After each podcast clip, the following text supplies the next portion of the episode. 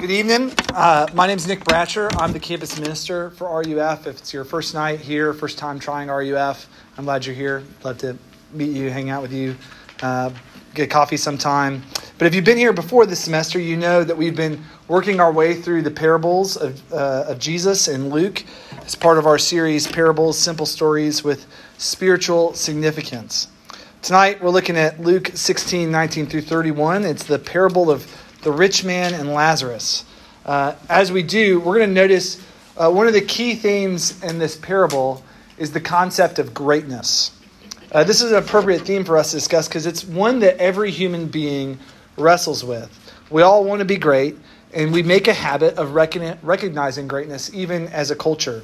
Think about it for a second we have award shows and like awards for basically everything. Uh, award shows for music, TV, movies. Every good sports season ends with the crowning of, of some great champions. And even if you aren't on that team, we have an MVP trophy just to recognize the people who are really good that are on the crappy teams, right? There are whole blogs, uh, research this, there are whole blogs devoted to keeping track of the world's most popular Instagram influencers. Like they have a running count and they like document the drama of like who's surging and who's coming behind, right? TMZ and things. In that realm, right, followers are indicative of greatness. Even in, I would say, dating and romance, you may have heard of this show. There's a TV show called The Bachelor uh, and The Bachelorette, right? Where one single person is, identifi- is identified in all of America as being the greatest single person that everyone would date if they could, right? Friedrich Nietzsche, maybe you've heard of him, he's a philosopher. In his own right, uh, he uh, is famous for declaring that God is dead, but he wrote about greatness in his book, Untimely Meditations. He said this about mankind that we must work continually at the production of individual great men. That and nothing else is our task. Right? Even a devout atheist or believer, it is a truth, basically, I would argue, universally and basically without argument, recognized that uh, greatness is at least one goal of the human life. By it, many other pleasures come, right? The comfort of riches, the applause and approval of other people, the safety of power, the significance of a legacy. Being great promises what our hearts really, really desire. But if we agree that greatness is the goal, the question becomes what does that greatness look like? That's where the disagreement enters the picture. Right? Surely being named the bachelor, right, is not the same greatness as winning like a Nobel Peace Prize or a Pulitzer. Right? But how do how do you know that? How do you judge that like yeah, why isn't winning The Bachelor just as important or just as uh, impressive or great as doing those other things? And the truth is, for some people, it probably isn't. They're like, man, if I could be a bachelor, I'd give up any peace prize. Uh, maybe that's you. Um, so the question is, right, who decides what greatness is? How will we know when we found it? You've, you've come here to UK. Maybe some of you, even in this room tonight, are like, I want to be great. The whole point of me coming here, I'm, I left my small town. I left Pikeville, Kentucky, or Beaver Dam. That's where I'm from, right? Like some small town, and you said, I'm not going to be like those people back there. I'm going to make something of myself. I'm going to be great. Right? How do you define that? How do you know that you'll have made it? If we're going to orient our lives around this pursuit, we've got to at least know what it is we're chasing. So, in our parable tonight, Jesus is going to illustrate the spiritual reality of greatness with a simple story. Uh, he is going to claim that what greatness truly is. Uh, and so that's what we're going to find out. That'll be our big question this evening as we dive into the passage. What is greatness? What is it? Uh, let's uh, pray and then we'll uh, uh, look at the passage. Uh, I simply ask that you would let the words of my mouth and the meditation of all our hearts be acceptable in your sight, O Lord, our rock and our redeemer. Amen. All right. So let's dive into our passage, discover uh, the answer to the question what is greatness? Look with me at verses 19 through 22. Let's look at the beginning of the story here. Jesus first depicts an unnamed rich man who is clothed in purple and fine linen. Uh, first off, purple in the ancient world was a very rare color that could only be uh, obtained through extreme measures. In fact, you would dive into the sea that was by this ancient city of Tyre in the Mediterranean, and there was a small sea snail there that if you crushed it, it would produce like purple dye. And it was extremely expensive to acquire anything of the color purple for this reason. And this man is clothed in it and fine linen. Uh, in fact, uh, there was a some scientists tried to recreate this, like how many snails you'd actually have to do. And it's in the thousands to make one handkerchief, like a like a like five inch by five inch handkerchief. You'd have to have like gotten thousands of these snails. Uh, this this phrase, therefore, it's not surprising that it's actually uh, clothed in purple and fine linen is uh, said over and over again in the Old and New Testaments to denote somebody of like royalty. It's in Proverbs 31, 30, uh, 31 22, for example. And there it said of a king. Uh, the point that Jesus is making is that this, this rich man is so rich that his lifestyle, whether he is or isn't, is kingly. Right? That he has the lifestyle, status, the power of a king. Uh, Jesus also provides us with the detail that this rich man feasted sumptuously every day. Literally, the, the Greek reads that the rich man splendidly was making merry daily. Uh, not only does the rich man have this kingly lifestyle, right, he's making full use of it, right? He is splendidly making merry every single day. Then in verse 20, Jesus introduces us to a poor man, right? Big about face here. Poor man named Lazarus who is covered with sores uh, which seem to be, you know, uh, direct contrast with what the man is covered in, right? He's covered with fine linen. Uh, Lazarus is covered with sores. Uh, Lazarus, we were told, is placed outside the gate to the rich man's house and long to, lead, long to eat literally any of the things that fall from the table of the rich man. Which also tells us that these banquets that the rich man is having, it, they're so sumptuous and so big that the crumbs could feed a man right? That he's sitting there longing to eat them, right? Uh, if you couldn't really even see them, why is he longing to eat them? Like, like they're leaving these scraps behind so much, and there's so much of them that he longs to go in and actually eat the eat the stuff that's just falling on the floor because there's so much of it.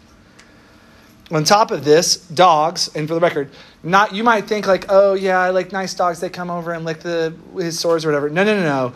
These are not your house pet dogs. They don't have. Do- this is the ancient Near East. They don't have pet dogs. These are wild dogs that roam the street where Lazarus is living in, and they lick his sores. When the poor man dies, to add insult to injury, Jesus notes that there is no one to bury him. No one to bury him. He's simply carried up to Abraham's side by the angels. The rich man, by contrast, receives a funeral. What are we to make of this initial scene, these two polar opposite men? Well, at least gives us the answer to our, our first question what is greatness? What is Jesus putting before us as what could be a model of greatness? On earth, I would say, right, the way that uh, Jesus puts it, on earth, before they get to the next scene, on earth, is pleasure and it is power, right? Uh, that's the first answer to our question. On earth, greatness is pleasure, being able to eat and enjoy life, to, to give yourself whatever you want, and it's power to uh, to get all those things and to not have to worry about ever having those pleasures uh, impended upon. Now, here's the problem. Here's the problem.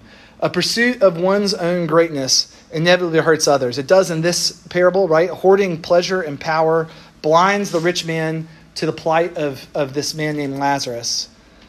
Uh, and, it, and it always does this. When I worked at a summer camp called uh, Camp Timberlake for Boys in Black Mountain, North Carolina, uh, we played this game called Commando, which is essentially like a giant water balloon fight. And you get points for taking the water balloon, running it across this field, and then busting it on the body or you know the face, uh, head, neck area of a uh, of like one of the 16 year old boys at the camp, and they had these like paddles, and they would try and swat it down, but you go like in a hundred and like throw it at them, and you like tally it up. You get three points for hitting them in the head, and then or, or sorry, the body. Uh-huh. Uh, like um, don't worry, I didn't hit them all in the head. That's that's me, and I hit most of them in the head because I tried, but um, just kidding. Um, somebody might be listening to this later. I did. We did not punish our kids that way. Okay, so um, like, right? You're at this camp. We're playing this game, and there's this. The uh, objective of the game. You bust the thing, but see, the thing is, like, some of the kids at the camp are like seven years old, right? So when they throw a water balloon, what does it do? It like hits the person, then like bounces off. And if you're lucky,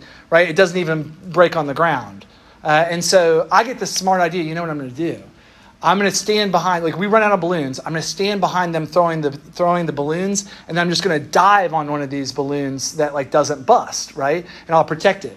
And the thing about that is, like people are like, if somebody is throwing hundred water balloons at you, you tend to move around, and then the water tends to get like you know concentrated in one area, gets muddy, and so essentially what ends up happening is my head just gets like crushed into the like they're just stepping on me. But it's fine right? Because i end up with this balloon and with this balloon i think okay this is our chance right? These are three points that were supposed to go to the other team but now can come to our team. Let's let's get it together. I give it to the smallest kid in camp and i say okay listen i'm going to run across the field what I need you to do is run the opposite direction because they're gonna they know that I have this balloon. So when I give it to you, they're gonna come follow me, and then I need you to just run the other way around and then bust it on one of the guys. Can you do that? He's like, you got it. I, I'm, I'm your man. I'm like, yeah, you got it. Okay. So we all break out and we're running across the field.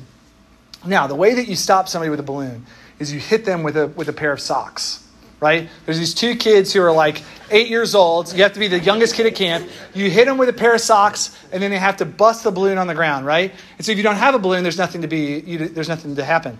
And so I'm running across. They of course come right at me, and he throws the sock at me, hits me square in the chest, and I like show him like, no balloon, I got you. And uh, and then I'm like, yeah. So I, and I turn around to like. I'm hoping to see this little kid run across the field and like bust it on one of the older guys. But what do you what do I actually see, right? Coming like right behind me is Paul, the little kid that I got. He's coming like right behind me. And the kid looks at me, he like threw the sock and then looks at Paul and like looks at me and looks at Paul. And at this point, like Paul like thinks he's like go like home free. So he's like holding up the balloons, He's like, oh, I got it, guys, I'm gonna get him. I'm like, oh my gosh, you're ruining this plan. And so what ends up happening is uh, I see the sock. We look at each other. The, this kid called a stinger, right? Who's like throwing the sock at me. We look at each other. We look at the sock. We look at each other. We look at the sock. We look at each other. And I just decide, without hesitating, right? I take this sock and I just punt it. Like just, it goes clear over the mountain. Like it's just gone out of sight. I just, I just punted it. And, uh, and of course, you know, Paul comes streaking past hits the guy. We get three points. Everyone's cheering. I'm like, I am the man. My plan worked. I'm the best. And I look over and I'm just about to be like, in your face. And then I notice that the kid is just bawling, like just weeping, like, you kicked my son. And I'm like, oh, I have done a thing. I've done a very bad thing. Right? Now here's here's what I here's what I'm talking about with this right this is what we are like in our in our in our quest for pleasure and power we get so focused on doing what will be best for us that we forget all about the little kid who threw who's like there to throw his socks and we become sock kickers right? Uh, you know in what way right the question is in what way are you kicking socks? In what way might you be like this blind man who is blind or this rich man who is blind to others pain? Now, here's, the, here's a principle at work in this passage that makes this hard to answer. Uh, if you were aware of the pain you were causing, you'd probably stop, right? But the whole premise is that pursuing our own greatness, it makes us blind to the damage that we cause, right? While he's alive, the rich man doesn't think anything about Lazarus who's on the outside. So you have to ask yourself, where are you pursuing your own greatness? You can't ask where you're causing harm. You don't know, right? You're probably blind to it. it, it uh, and, and I'll say this too, like it's probably not in getting rich. Maybe it is, right? Because you're, you know, all poor college kids. It's probably not that you're like hoarding a, a mound of money. But there are other things that you can pursue this, this power and this pleasure with, right? Uh, that become your treasure, become your main focus. It could be a boyfriend or girlfriend, like just trying to maintain somebody of the opposite sex to think that you're enough that you're pretty enough, that you're funny enough, that you're cool enough. That can also be friends, right? Just trying to have the approval of your friend group.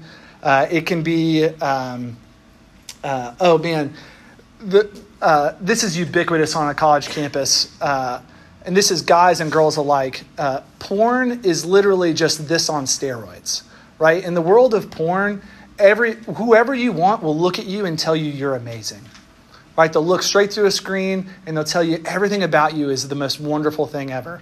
Do they know who you are? No. You don't know who they are. But for a moment, you can believe it, right? Convince yourself that, like, oh, these people are performing these acts for me. Like, I'm amazing. This is all for me. Everybody exists for my pleasure. And you think nothing at all, again, about the person behind that lens, right? Or even worse, right? What it's doing to you to think, uh, of yourself as being like the existing for other people's pleasure, right? Uh, or for, or, sorry, other people existing for your pleasure. Um, this can also happen, right? It doesn't have to be a sexual way. Like maybe you want to be great. I said this earlier. Uh, you say like, I- am going to be intelligent, not like those people back home, those backwards hillbillies that I came from, right? Uh, maybe you want to be great because you're going to have intellect. You're going to be somebody. I'm not going back there. I'm not working in the mine. I'm not doing whatever. Like I'm not. I'm not working at the Dairy Queen back home. I'm better than that, right? And so you dismiss other people, like what their needs are, because you've got to get your grades. You've got to get your internships. You've got to be somebody important, right? Dismiss other people who maybe you even look down at other people who aren't in, uh, intelligent, right? Like they're not worth your time. Everybody's beneath you that's not here doing the important stuff. Uh, maybe you even want to be great in the eyes of others, so you choose, like, you can choose grades, but you can also choose other people over grades, right? Like, you, maybe right now you're here because you're getting, uh, you don't want to be left out. You want everybody to approve of you, and re- meanwhile, like, you're getting straight Fs in all your classes, right? And you you don't want to you don't want to face that uh, because as long as you're here and everybody likes you, that's that's good enough. That's the real power. That's that's the pleasure you want the pursuit of our own greatness, right? The truth is, it's ultimately a selfish endeavor. And when you make greatness your goal, people are always going to become obstacles to your greatness, right? Because uh, what you really love is not other people, you love yourself. So then, how do we get the greatness we desire, right? Because the truth is, I, even with all that, you're not going to leave here and be like, oh, well, then I guess I don't care about being great anymore. No, you, it's in there. Like you are hardwired to want something to be significant. How do we deal with that? Well, look with me at verses 23 through 25. The story keeps going. Once in hell, the rich man has come to terms uh, with the life he has lived, right? Justice is served as the rich man is sent to a place of torment uh, to the point that he asks for just a drop of water from Lazarus' finger to cool his tongue amid the flames uh, you gotta you, you, gotta appreciate the irony that Jesus is making here, right? That uh, now it's uh, the scraps from Lazarus's finger, right? That the rich man is begging for now, right? Uh, perfect poetic justice, and Abraham is pictured there conversing with uh, the rich man. As uh, the patriarch of Israel, he's an appropriate character, of course. when we talk about these simple stories, these parables, Jesus isn't saying like all this stuff actually happens. He's uh, asking you to imagine what it's like uh, to be. Uh, he's telling a simple story to contra- convey something true. And so, obviously, uh, you know, this hasn't actually happened where there's like Abraham talking and stuff, but uh, he's a good character because it's the most obvious person for all the Jewish people. They're like, well, if anybody made it into heaven, it's got to be Abraham. Because the Bible tells us that he had faith and God reckoned him as righteousness. So we shouldn't press this parable too far to think that Abraham is able to talk to people in hell any more than anyone else. Uh, you know, even he says, like, Lazarus can't come talk to you, but Abraham can. Uh, don't press it too far. But, but Jesus puts on the lips of Abraham how perfect God's justice is. Look at verse 25. After the rich man's request for, for water, Abraham responds, Child, remember that you in your lifetime received your good things, and, like, and Lazarus in, uh, in like manner bad things. But now he is comforted here, and you are in anguish. What he's saying is the script for greatness has been flipped in heaven. In heaven, the weak are made strong, the poor are made rich, the lowly are made great. This is our second answer to the question what is greatness? In heaven, right, it's poverty and it's powerlessness right? In heaven, it's poverty and it's powerlessness. On earth, it's pleasure and power. In heaven, it's poverty and powerlessness. And, and should this really surprise us, right? When you think about it, this is this, this probably should seem obvious. The King of all things is a crucified Savior, claims the Bible. Could have been born in a palace as a prince in some important city, and instead born in a manger as a peasant in a nowhere town on the outskirts of the Roman Empire. Could have been uh, king over all the earth, forced everyone into submission, had that power, but never traveled over a hundred mile radius from his home uh, region of Galilee, and was constantly misunderstood by everybody, abandoned by his friends. Could have given all of us the punishment that this rich man receives, uh, like we deserve, and instead receives that punishment into himself as he takes upon the body of sin that this world has accumulated and is crucified as a sacrifice for our sin. In all this humiliation Jesus endured, he was being made perfect, according to Hebrews 2, and is now exalted at the right hand of God. Right? That he that he uh, was being made perfect. That's not to say that Jesus was like wasn't like lacked something or anything like that. It's to say that like he was acquiring all the more greatness through all the things that he suffered. The reality of God's kingdom is the more you let go of your own greatness, the more you find it. And, and like the thing is, we know that this is actually how greatness works deep down, don't we? Uh, if you've ever seen the TV show Ted Lasso, which if you haven't, man, you got to watch it. But there's this one, yeah, that's right. I'm the campus minister talking about Ted Lasso again. It's really good, and you, it's your fault if you haven't watched it yet. Uh, there's this there's this scene in season one where Ted Lasso uh, goes out with this guy named Ted uh, Trent Crimm. He's a journalist, and he's really suspicious of Ted uh, because Ted has come from Kansas, has never played soccer before, and is now going to be like the head of a Premier League football club. And uh, and the guys asked him all sorts of questions about like, do you even know what an offsides is? Do you know all this stuff? And and he's like, I don't know. You know it when you see it. You know, he just kind of like brushing everything off. And Trent's really angry because he's like a really big fan of the club and really wants it to do well. So he goes out and he gives this big expose, and he's like gonna he's trying to like he's gonna just rake Ted Lasso over the coals and tell everybody about what a fraud he is. And as he spends the day with Ted, Ted just like relentlessly just loves Trent Crimm, right? He like answers all of his questions. He's like really nice to everybody. He goes to a school and like uh, gets a bloody nose where a kid like kicks a soccer ball like straight into his face, and he's like, "Oh, it's all right. Kids are gonna be kids." You know, he just kind of like takes everything in stride and just doesn't care about being important or being great, and instead cares about loving the people around him. So much so that at the end of the scene, the end of the day, when they've spent the day together, he goes to this Thai restaurant. And in order to make the guy, his waiter feel good and his parents who own this, actually, I don't think it's Thai, I think it's Ethiopian. Um, they go to this, they go to this place and, uh, like he orders like the hottest thing on the menu because the guy recommends it. He's like, yeah, make it like I'm one of the family and they literally Trent can't eat it because he's crying. And and Ted's like, we got to eat it. The guy's going to feel bad if we don't eat it. And he just keeps eating because he wants this guy to know that he's cared for, right? Now Ted's a fictional character. We find out in season two the whole thing's a coping mechanism, which makes sense for a character like a like Ted who doesn't know Jesus. But the principle at play is a beautiful one, right? Albeit cartoonish without Christ in the picture. No one lives like Ted, but Jesus did right? When we place our faith in Jesus, we know that everything we need is provided for, and we can give away our power, deny ourselves pleasure for the sake of other people. Right? We don't have to use everybody. Nobody has to, to meet those things that we that we want. We don't have to be blind to other people's pain. We can instead give up our own pursuits for pleasure and power because God's opinion of us, His plan for us, His mercy, it's all grace to us. We don't have to go take it from other people. They're gifts to us that we don't deserve. And when we accept them, we allow ourselves to love other people more than ourselves. Right? In other words, the way up the ladder of greatness is down in Christ. Now, so far, uh, I've ignored a major point of this parable, and it's almost as if Jesus notices it too uh, if people really knew that greatness works like this, right? Okay, Nick, yeah, we're supposed to be selfless people. Uh, this is what all religion says that we're supposed to be selfless people. Uh, nobody's shocked by this. If people really knew greatness worked like that, if they were warned about the severe consequences of their sin that's found in this parable, wouldn't we all behave differently?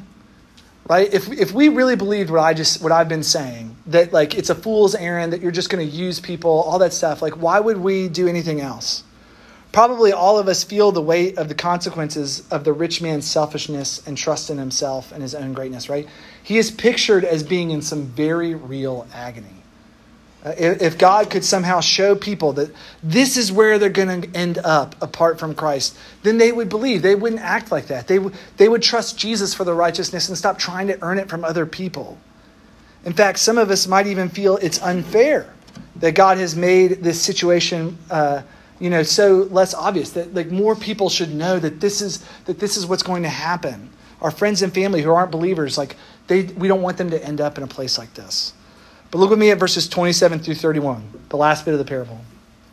We can notice a few things about this rich man's situation. First, you'll notice that he never once asks to, to come to heaven, right, where Lazarus and Abraham are with God. Right? He asks for Lazarus to come to him and quench his thirst, right? Because he still thinks Lazarus serves at his beck and call. And he asks to go warn his brothers, but he never desires to go be with God. This tells us something about the nature of the human condition, right? In Romans 1, Paul describes God's judgment as an act of God giving people over to their own desires. That that is in and of itself judgment.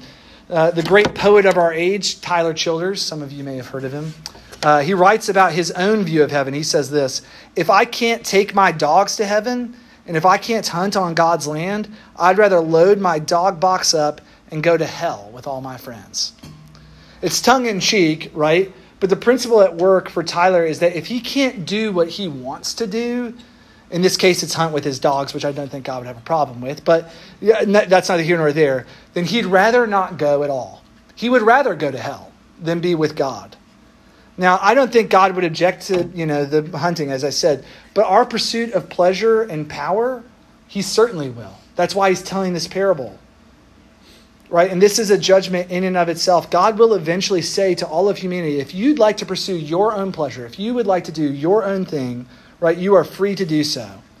He'll no longer rein in sin uh, with common grace. He'll no, he'll no longer keep everyone from hurting each other. He will let hell take over, right? There will be a place where all those people go, and all the people who want to be left with money and power and significance and greatness and clamor over it and protect it and hoard it, they can have it they can have it. And that will be their plight for all eternity hoarding and, and taking care of number one. Unless we think this is unfair, like Taylor says, uh, these people, uh, and I think Jesus is even claiming this, they wouldn't want to be in heaven with, where Jesus is Lord, anyways. Now, that's not to say that there's not a real physical hell that is a place of torment. The Bible speaks of hell as a real place. In Revelation 20, those, are, those who are judged as not being in Christ are cast into a lake of fire at the very end. I would spare you all that. Jesus would too, which is why he is telling you this parable. But we have to also admit that, that even that is an appropriate, appropriate punishment for people who rebelled against God in their bodies, not just their spirits. Part of the reason why we think hell should just be some sort of ethereal place is because we don't think of our own bodies as mattering or being significant, but what you do in your body does matter. It matters to God because He created it. And so it can't just be like a spiritual punishment, it has to punish all of you because God wants all of you to get exactly what you wanted. The worst judgment God can pass on uh, to a person is to give them the independence they desire from Him to wring everyone for all that they're worth for all eternity. But a second, more important reality that can be observed at the end of this parable is this namely, God has already made this upside down kingdom greatness so obvious to a watching world, right? Lazarus, uh, or the rich man says, like, oh man, my brothers, if only they knew. And uh, Jesus, through the, through the lips of Abraham, says, they have Moses and the prophets let them hear them. God has given us his word, acted in human history, and expects us to believe it. Right? The Old Testament over and over tells us the same story that humanity has rebelled against God, that God has graciously given us himself, loves us in various ways, even though we have tried to fix it on our own, we can't and that starting with a promise made to Adam and Eve in Genesis 3, through the promise to Abraham in Genesis 12, through a calling of the people to himself in, at Sinai in Exodus 19 through 24, God is pursuing a people, pursuing wandering, lost people who are power hungry and pleasure thirsty. So it is, uh, you know, God has already communicated the gospel clearly in his words and actions and Abraham says that if someone is going to ignore that revelation, then it wouldn't even matter if he sent somebody from the dead. Of course, Jesus is saying this a little tongue in cheek, right? At this point, in verse 31, if you want to look there, at the end, the, very end of the parable, we know that Jesus is clearly referring to himself, right? What will take place in a few short chapters, that he will die in our place uh, for all of our pleasure hungry, pleasure seeking, power hungry deeds, and he will put himself in the stead of us so that we can have life. and that we will, he will actually ultimately even be raised from the dead. And that happened in human history. And he's saying, if you don't believe that, then it won't matter what I say. Right? These things go hand in hand, really. Uh, because to acknowledge Jesus' resurrection is kind of to acknowledge his lordship over all things. You're not going to do that if you can't also acknowledge his word. And this is our final answer to our question what is greatness? Well, it's Jesus. Right? What is greatness? It's Jesus. On earth, it's pleasure and power. In the eyes of God, it's poverty and powerlessness. And as Jesus is the epitome of that kind of greatness, and he gives up all that greatness for us, he is worthy of our worship and love. Uh, this is why we obey God. This is why we listen to Moses. Uh, you, if you've been here in RUF, you might think like, "Wow, this is like a really like do the right things, don't do this, do this."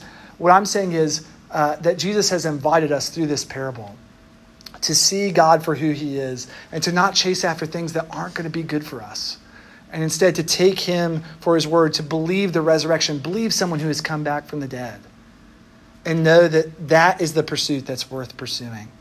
Uh, whether you've been a Christian your whole life or whether it's you know you're considering it for the first time tonight, that is something to hold on to, right? To to drink deeply of. Uh, let's pray. Lord, I do.